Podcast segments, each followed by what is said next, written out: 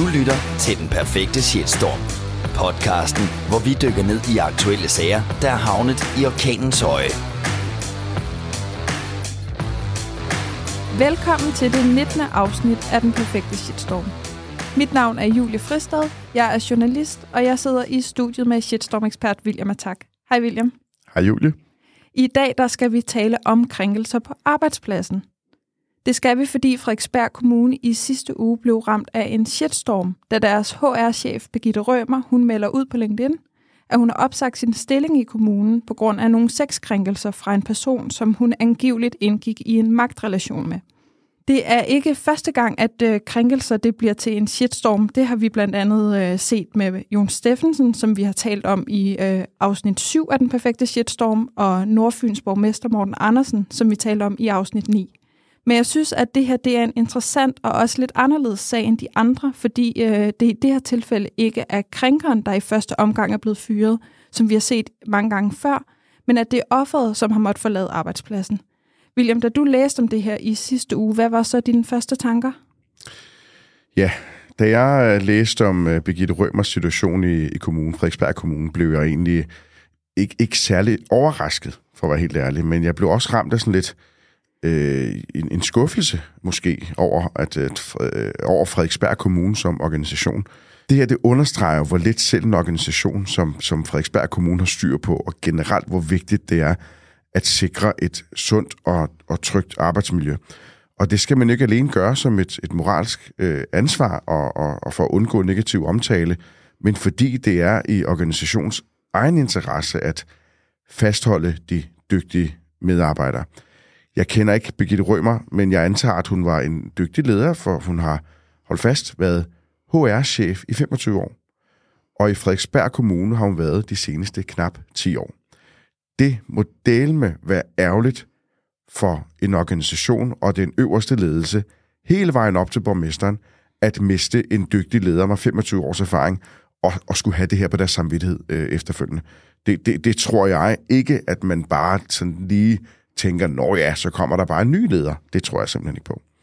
Så det er helt uhørt, at det er offeret, der føler trang til at gå og tage en karrierepause, som Birgitte selv har kaldt det på hendes LinkedIn-profil. Og det skal ske på grund af chikane og krænkelse på en arbejdsplads. Øh, at det er offeret, der, der må bære den byrde, mens krænkeren på det tidspunkt, fordi nu er der jo sket noget siden det her det kom frem i medierne, øh, at, at krænkeren øh, må gå fri. Det er jo helt uhørt, og det, og det er jo det er jo en skam, og det er skadeligt for hele arbejdspladsens kultur. Men, men ja, altså som sagt, øh, cirka en uge efter bliver øh, krænkeren så sendt hjem, som det øh, hedder så, og, og, og direktøren, øh, eller og han er direktør for by, kultur og miljøområdet. Og så tænkte jeg, hvis en HR-chef kan blive udsat for den slags krænkelser, hvad så med alle dem, der er længere nede i hierarkiet? Hvad, hvad i alverden foregår der på den arbejdsplads? Dem, der ikke har lige så store nosser, jeg ved ikke, om man må sige det, du skal gøre det, dem, der ikke har lige så store nosser som Birgitte, og ikke har styrken til at stå frem, fordi de frygter de konsekvenser, der kan være. Hvad med dem? Altså, hvordan skal de forholde sig til øh, den her situation, eller hvordan har de det egentlig på den arbejdsplads? Nu kender vi jo hos, hos, hos Stark Nordic til en del mere end gennemsnittet i forhold til krænkelser på en arbejdsplads. Og rigtig mange tiger med deres historier af frygt for konsekvenserne. Det har vi jo set oceaner eksempler på. For eksempel kan de konsekvenser jo være, at man mister jobbet. Altså tør jeg stå frem med den oplevelse, jeg har med en given kollega, given leder, i frygt om, at jeg måske mister mit job? Eller måske bare følelsen af, at der er ikke nogen, der vil lytte. Et tal, jeg desværre ikke kan huske, hvor jeg havde fra, viser, at næsten halvdelen af de mennesker, der oplever det her, enten er uklar om virksomheden, om organisationen nu skal, har ansvar for at håndtere det her, eller om de vil blive lyttet til. Så frygt for det, eller uvidenhed omkring det, gør, at man ikke går til den nærmeste leder.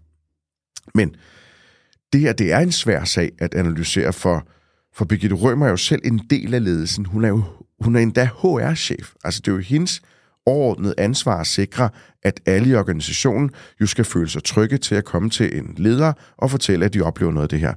Så der bør jo have været et beredskab. Hun burde have skabt et beredskab.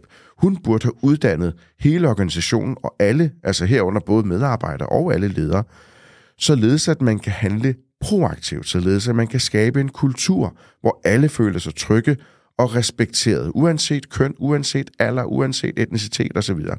Så min, Øh, øh, min første tanke var, at, at hun selv måske ikke har været god nok til at skabe den kultur. Øh, eller også, og så har organisationen måske slet ikke bakket hende godt nok op, men hun har altså været der i 10 år. Men med lidt af det her kommer vi lidt mere ind på øh, om lidt. Hele den her historie, den startede med et LinkedIn-opslag, øh, som Birgitte Rømer hun selv skriver. Og i det her øh, LinkedIn-opslag, der skriver hun blandt andet. Efter lang og svær overvejelse er jeg landet på det, at jeg er nødt til at tage et medansvar for, at sådanne handlinger ikke forties, selvom det kan føles som det mest komfortable. Jeg har som HR-chef haft sådan sager på bordet flere gange. Det er alvorlige og svære sager, øh, hvor der skal passes på begge parter. Krænkelsen er erkendt, og der er også undskyldt. Men den gjorde mig syg, og jeg kan hverken som privatperson eller som HR-chef fungere i en organisation, hvor en sådan handling tolereres og understøtter en uacceptabel kultur. Det er jeg rigtig ked af, for jeg har haft ni forrygende og spændende år i Frederiksberg Kommune. Jeg ønsker ikke at uddybe det yderligere på nuværende tidspunkt, men jeg håber, at enhver, som udsættes for krænkelser, vil reagere resolut, så vi sammen om få år vil undre os over, at dette overhovedet var et tema på vores arbejdspladser. William, hvad, hvad tænker du om, om hendes kommunikation her? Hvad er det, hun siger? Altså, hendes opslag er jo meget modigt og ærligt, og jeg synes faktisk også, at den er ret professionel, fordi jeg tror, der er mange, der tænker, at den slags ikke hører offentligheden til. Men sådan et opslag og den efterfølgende mediedækning, der har været, er jo med til at skabe hurtigere forandring på, på et område, øh, som, som man jo helst ikke taler offentligt om, øh, hvis, man, hvis det nu står til, til, til organisationens topledelse. Øh, men som hun jo skriver, øh, og jeg bakker hende op om, det er om få år vil vi undre os over, at der fandtes krænkelser på arbejdspladsen. Det er jo en, en Øh, vanvittig statement at lave, og, og det, det er modigt, og det er ærligt. Jeg synes, historien bliver ekstraordinært interessant, da hun nævner, at krænkelsen er faktisk blevet erkendt og undskyldt, men at det tydeligvis ikke var nok. Håndteringen har ikke været god nok, og, og det er nok den bredere kultur, hun ikke kan støtte op om. Og, og det er en stærk udtalelse, der peger på problemer inden for, for den øverste ledelse og i organisationen generelt. Hendes opfordring til andre, der oplever krænkelser, er utrolig magtfuld. Det gør hun, det løfter hende jo op til et helt andet niveau. Hun opfordrer til handling, hvilket kan være øh, kilde til inspiration for mange, tænker jeg, der måske øh, ellers ville have forblevet tavse, så måske har vi en, måske ser vi en, en tredje bølge af, af MeToo øh, nu, øh, øh, der startes ved det her, øh, hvor det er, at der taler om krænkelser på arbejdspladsen.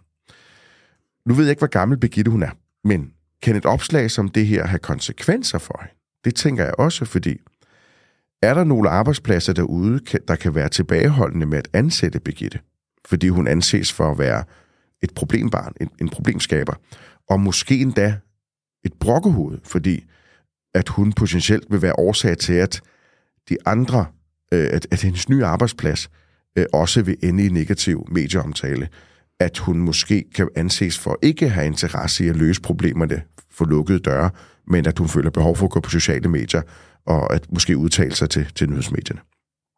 Når det nu er sagt, kære danske kommuner, hvis der er nogen, der lytter med nu, hvis jeg var i deres situation og havde en ledig HR-chef-position lige nu, så ville Begitte være øverst på min liste af de kandidater, jeg vil hyre til den rolle.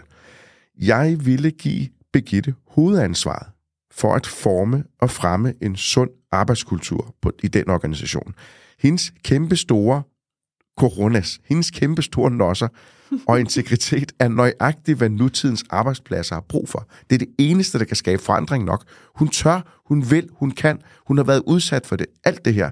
Jeg er sikker på, at hun kan være årsag til forandring, og netop positiv medieomtale, hvis hun bliver valgt. Så jeg synes, det skal øh, skynde sig at, at, at få Birgitte ind i organisationen. Så det vil sige, at du tænker, at hendes karrierepause, den, den var ikke så længe? Jeg, jeg håber det ikke, og jeg tror det heller ikke, men, men, men igen, det er svært at vurdere, hvad der kommer til at ske nu. Opslaget, som Birgitte hun har lavet, det har fået en del reaktioner, og det har også ført til en del debat. Altså, der er mange, der støtter op om hende, Men øh, i kommentarsporet, der bliver der blandt andet også diskuteret, hvorvidt det er okay, at hun kommer med de her anklager mod en, altså på det tidspunkt, hun kommer med anklagerne i hvert fald, en unavngivende person, øhm, som, som kan være ret nem at identificere, fordi hun selv er ret højt oppe i hierarkiet, øh, og derfor må hendes antal af chefer være ret få. Kan der ikke være noget rigtigt i det, altså at der er noget problematisk i øh, at komme frem med sit budskab på den måde? Jo, det synes jeg virkelig. Det er et virkelig spændende emne, for ja, det er i den grad uprofessionelt og urimeligt for de anklagede, hvis der taler om usande anklager. Det har man jo set en million gange før, hvor, hvor folk øh, efterfølgende bliver for eksempel frikendt, men folkedomstolen og internettet har straffet dem så hårdt, at de reelt aldrig bliver frikendt. Vi fjerner jo dagligt så mange usande og falske anmeldelser for eksempel Trustpilot og Google og, og, og håndterer den slags. Så det bekymringer forstår vi jo i den grad godt hos os, fordi vi ser rigtig mange blive udsat for det. Men når det nu også er sagt, så oplever jeg egentlig Birgitte Rømer som ret professionel, og at hun ikke bare har gjort det her, fordi hun, hun var køling fornærmet. Hun har altså gået med det her et år. Det er lang tid. Og hun har ikke fået den nødvendige støtte, virker det til. Hun har fået offentlighedens opbakning fra tidligere mediestorme, altså MeToo-storme. Øh, at hun har følt sig forpligtet til, eller haft behov for at komme ud med det her. Og jeg er ikke sekund i tvivl om, at, at Birgitte måske var klar over de potentielle konsekvenser, der kan være ved det her. Herunder, hvordan øh, krænkerens identitet ville blive afsløret. Det vidste hun godt, og hun gjorde det helt bevidst. Hendes formål var nok både at gøre opmærksom på den manglende støtte, hun ikke fik fra Frederiksberg Kommune, og at fælde krænkeren. Det har nok været hendes mål, og man må sige, hun har haft succes med det. Nu, øh, nu bor jeg så selv øh, på Frederiksberg, øh, og jeg er medlem af en del af de her lokale Facebook-grupper, og øh, der kan man virkelig fornemme stemningen. Der er blandt andet flere, der, øh, der øh, stiller spørgsmålstegn ved, hvorvidt øh, det overhovedet var, var hende, der egentlig til at starte med skulle gå, men at det skulle være krænkeren, der skulle gå til at starte med. For det er jo det, vi har set rigtig mange gange. Altså, hvad er det for et statement, at man kommer med som offer ved at forlade posten, frem for at krænkeren gør det til at starte med? Ja, hvad siger det mig? Det siger mig, at situationen er jo egentlig ret kompleks, fordi øh, man kan jo forestille sig, at magtforholdene i organisationen måske har spillet en rolle. Har krænkeren i det her tilfælde måske haft mere magt end, end, øh, eller mere indflydelse end, øh, end en HR-chef? Når et offer, og imod væk altså efter et år, føler behovet for at forlade sin stilling, mens krænkeren bliver tilbage, peger det nok på en eller anden form for ubalance og der nok er noget helt galt i den organisation. At et offer ikke føler sig støttet eller beskyttet, eller at der er frygt for yderligere konsekvenser ved at blive. Altså hun føler, at der er flere konsekvenser ved at blive, så hun kan ikke blive længere. Hun har måske forsøgt, vi, kan, vi, vi kender ikke til yderligere detaljer. Og, og det her, det er jo netop derfor, det er så vigtigt for organisationen, for en organisation at sikre, at de har klare og gennemarbejdede procedurer på plads for at håndtere sådanne sager og beskytte dem, der bliver krænket, således at man ikke går med det så lang tid, således at det ikke ender med at få så fatale konsekvenser for både personer og en organisation. Fordi har Frederiksberg Kommune fortjent den her negative omtale, at der tale om en person eller få personer, der har truffet nogle forkerte valg? Det ved vi jo ikke. Frederiksberg Kommune de har valgt at kommentere på kritikken på deres egen hjemmeside. Her der skriver de, øh, altså tilbage til da opslaget det kommer op, så skriver de, at øh, de tager den her sag meget alvorligt, og at de undskylder for, den, for de konsekvenser, som oplevelsen har haft for Begitte Rømer. De skriver også, at de i Frederiksberg Kommune ikke tolererer krænkende adfærd, og de har en meget klar politik på det her område. I forhold til den konkrete sag, der fortæller de så, at dengang, at de, at, at de ligesom øh, at krænkelsen stod på, der modtog de juridisk rådgivning øh, fra kommunernes landsforening omkring, hvordan de skulle håndtere det. Og øh, Frederiksberg Kommune har derefter så fulgt rådgivningen til punkt og prikke. Dog så har øh, borgmester Michael Windfeldt efterfølgende også i gang sat en ekstern undersøgelse efter kritikken fra Birgitte Rømer. Hvad, hvad tænker du, William, omkring deres måde at kommunikere, øh, øh, kommunikere på og, og håndtere øh, kritikken? Øh, Frederiksbergs Kommunes svar virker umiddelbart øh, som et, et forsøg på at fremstå transparente og ansvarlige, men det lyder faktisk også lidt hult, fordi Ja, og jo, altså det er jo positivt, at de anerkender situations alvor samt de konsekvenser, det har haft for deres tidligere HR-chef. At henvise til deres klare politik om, at de ikke tolererer krænkende adfærd, er jo super vigtig pointe, uden tvivl. Men det holder jo ikke rigtigt i forhold til realiteterne i den her omtalte sag. Og så bemærker jeg, at de nævner, at de har fuldt juridiske, øh, juridisk rådgivning fra øh, kommunernes landsforening. Og, og det, det kan tolkes, øh, tolker jeg i hvert fald, som et forsøg på, og tror også offentligheden potentielt kan gøre det, øh, et forsøg på at frelægge sig selv et ansvar, fordi de har jo handlet efter bedste overbevisning og professionel rådgivning. Men, men var den her rådgivning tilstrækkelig, og, og øh, hvad synes offeret i det her tilfælde om den håndtering øh, og, og kommunens, kommunernes landsforeningens råd? Altså, er, er Birgitte okay med det? Det ved vi ikke. Øhm, ja, så er der sat i gang sat en ekstern undersøgelse, og det er jo også fint, men hvorfor blev den her undersøgelse ikke i gang sat før et opslag på LinkedIn, før de negative omtaler i medierne osv.? Det undrer mig.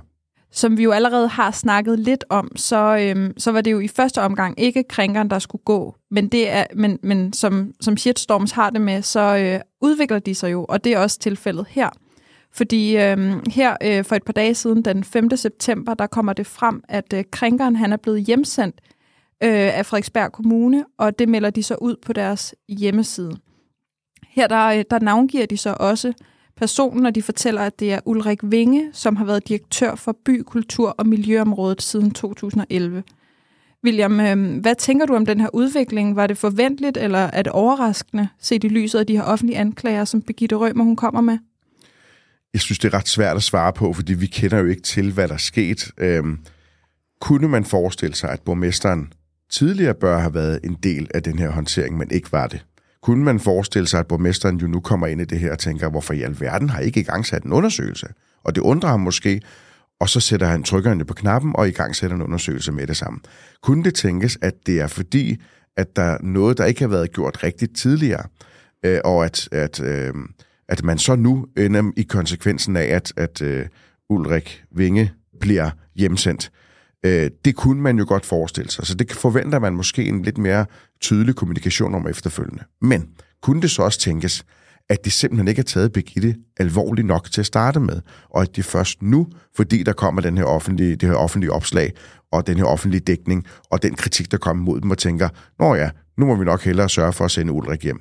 Ja, det er svært at svare på, men hvad det nu end er, så skal kommunikation være meget tydelig her. Altså at man, man, man tager ansvar, man er en del af løsningen, man kommunikerer, hvilke fejl der blev begået, og, og at man selvfølgelig kigger fremad og ser, om den her slags forventer man ikke, der, skal, øh, der kommer til at ske igen.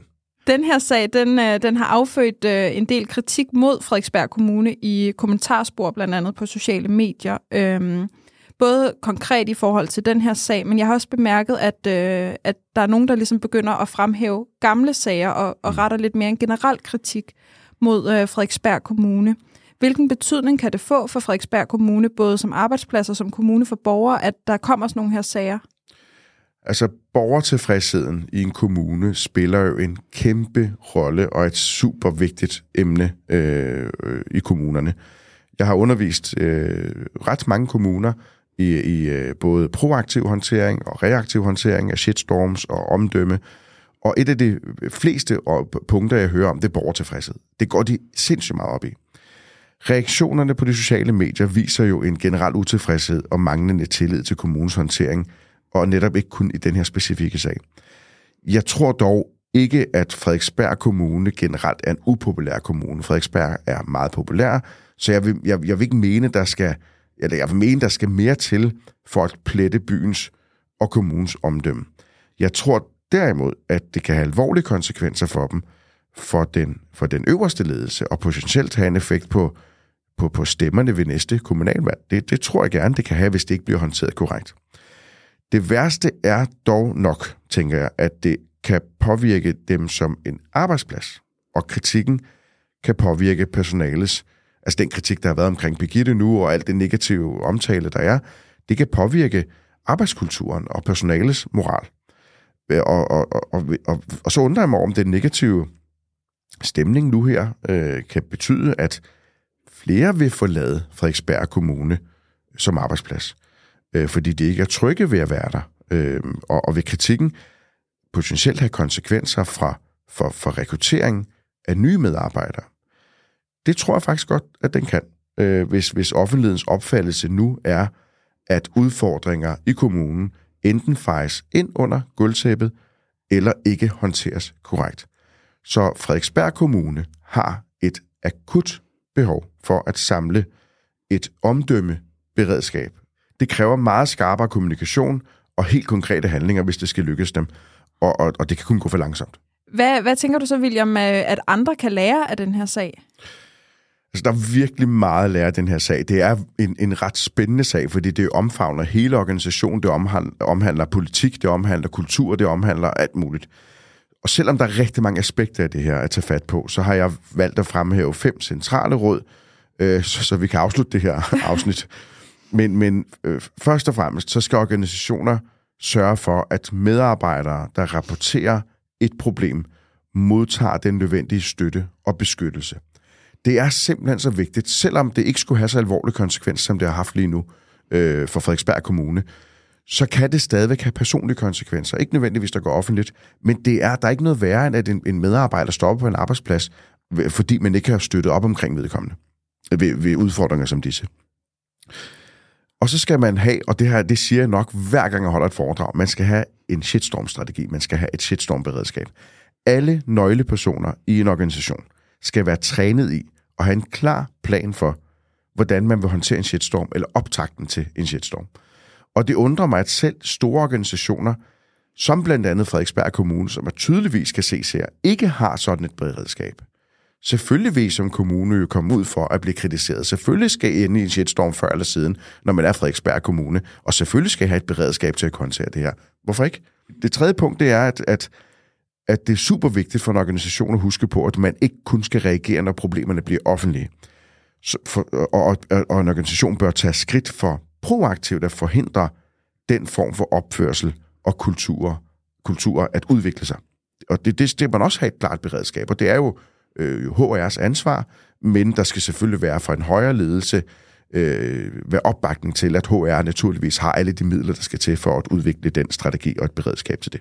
Og det fjerde punkt, det er, at selvom en organisation, og det synes jeg faktisk er ret spændende det her, for det har jeg oplevet en million gange før, at selvom en organisation følger juridisk rådgivning, kan det være nødvendigt at genoverveje, om den rådgivning nu også er den rigtige vej at gå juridisk rådgivning er ikke ens betydende med, at det er den rigtige kommunikationsstrategi. Så i det her tilfælde, glem det, kære venner. I kan ikke bare, selvom det lyder rigtigt fra jeres side, eller fra jer, så er det hult opfattet af offentligheden, at I bare har fuldt øh, kommunens landsforenings juridiske rådgivning. Glem det, det er for hult. Sidste punkt, det er, når man ikke føler, at interne processer fungerer. Altså, hvis nu man havde troet, at man har en intern proces, til det her, og man uden problemer vil kunne klare det, så skal man være moden nok til at kunne erkende, at det åbenbart ikke fungerer, og så skal man være hurtig nok til at søge ekstern rådgivning til at kunne håndtere det korrekt. Perfekt. Det synes jeg faktisk er en ret god måde at slutte det her afsnit af på. Vi må jo se, om der ikke kommer noget mere fra Frederiksberg Kommune i forhold til den her eksterne undersøgelse, øhm, eller om øh, der måske ligger flere MeToo-skandaler. Det ved vi ikke. Men øh, vi vil i hvert fald takke af fra nu, og tak fordi I lyttede med til Den Perfekte Shitstorm. William og jeg er tilbage inden længe med et nyt afsnit, men indtil da kan du høre eller genhøre vores tidligere afsnit, følge med på sociale medier eller på shitstorm.dk. Tak for i dag. Tak for i dag.